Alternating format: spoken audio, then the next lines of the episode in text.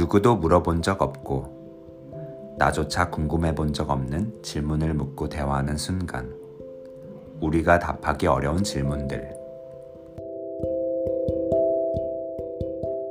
안녕하세요. 우리가 답하기 어려운 질문들의 한치헌입니다.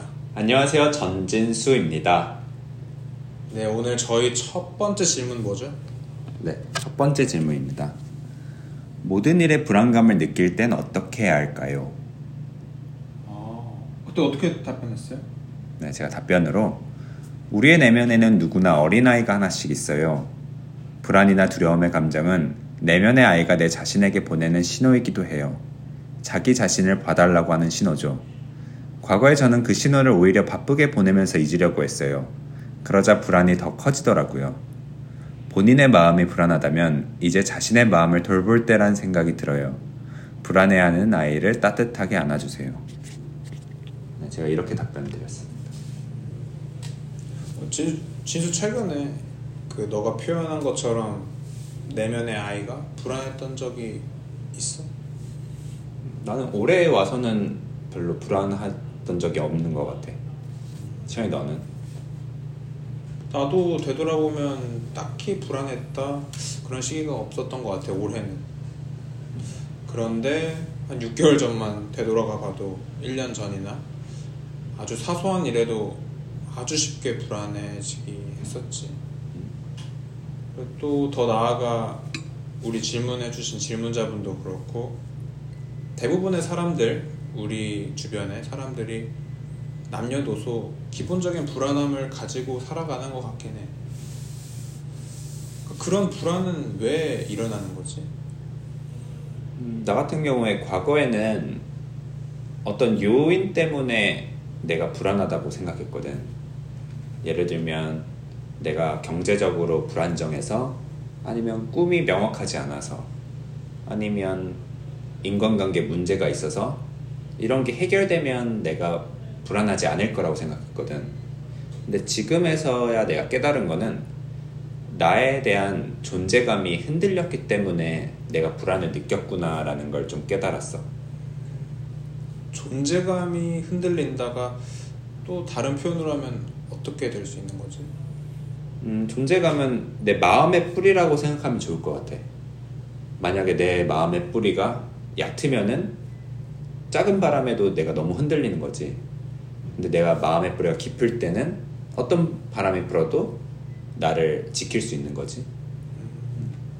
근데 사람마다 마음의 뿌리라고 표현한 그 마음이 결국 태어날 때부터 정해진 건 아니잖아. 음. 누구는 되게 쇠약한 뿌리, 뭐 단단한 뿌리 타고난 게 아니라 차이가 있는 것 같은데 왜 그런 것 같아?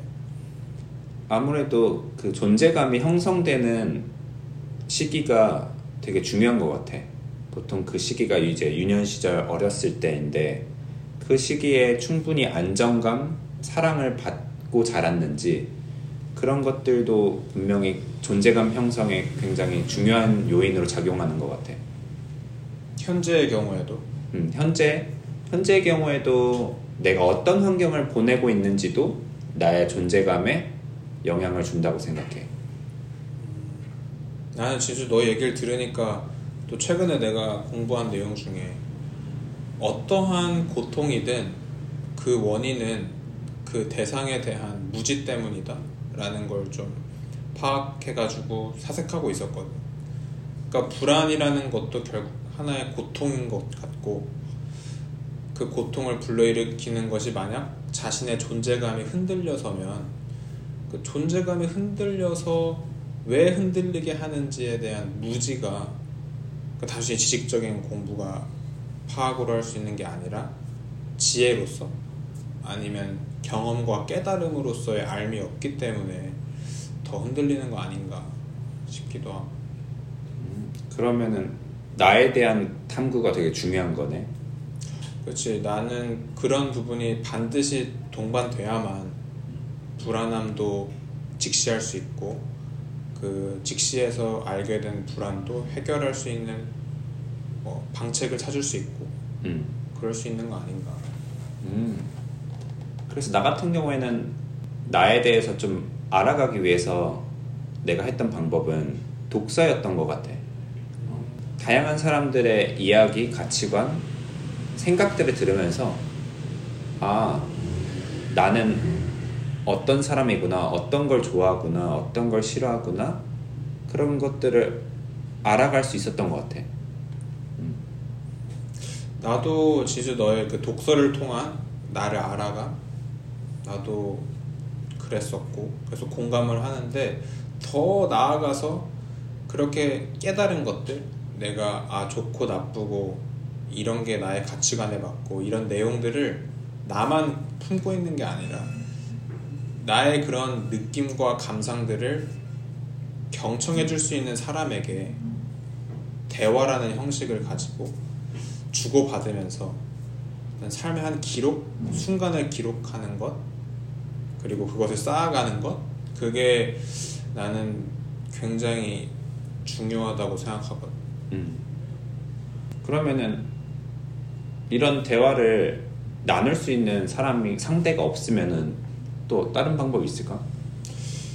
지주 너는 있을 것 같아. 뭐 사람이 만약 없어. 음. 음, 너가 없었을 땐 주로 어떻게 했어? 나 같은 경우에는 늘 이제 일기처럼 글을 썼거든. 근데 그게 나를 가장 해방시키 해방시키기도 하고 나를 알아가기도 했던 도구였던 것 같아.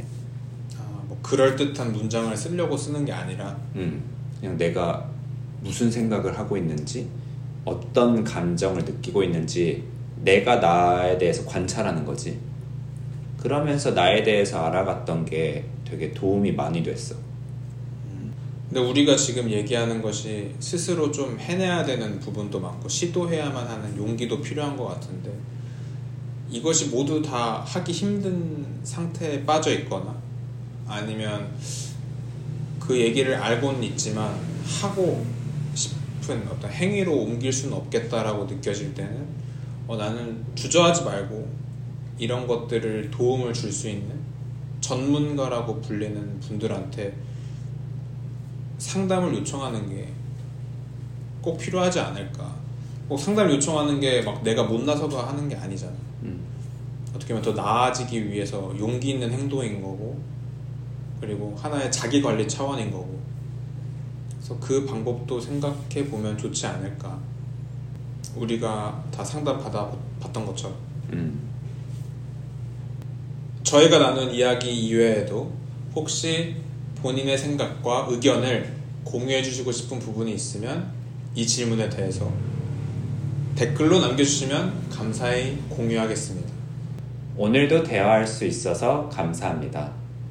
우리가 답하기 어려운 질문들